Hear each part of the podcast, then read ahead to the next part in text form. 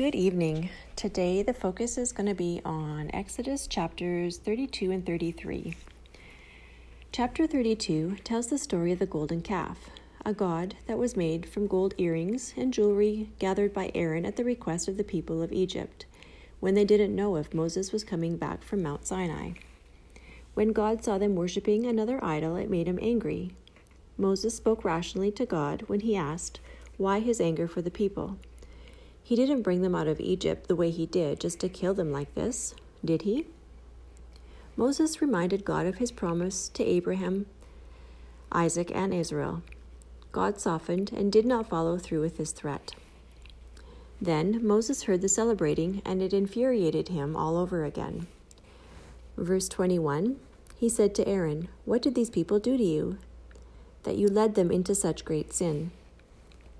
Then in verse 25, Moses saw that the people were running wild and that Aaron had led them had let them get out of control and so become a laughing stock to their enemies. Moses then commanded them to prove their dedication to God. Verse 30 reads The next day Moses said to the people, You have committed a great sin, but now I will go back up to the Lord.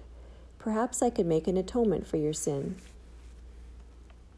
Then in verses 33 to 35, the Lord repri- replied to Moses, Whoever has sinned against me, I will blot out my book. Now go, lead the people to the place I spoke of, and my angel will go before you. However, when the time comes for me to punish, I will punish them for their sin.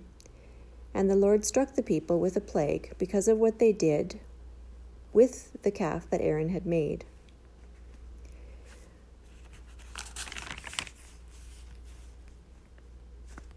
Moving into chapter 33, verse 15,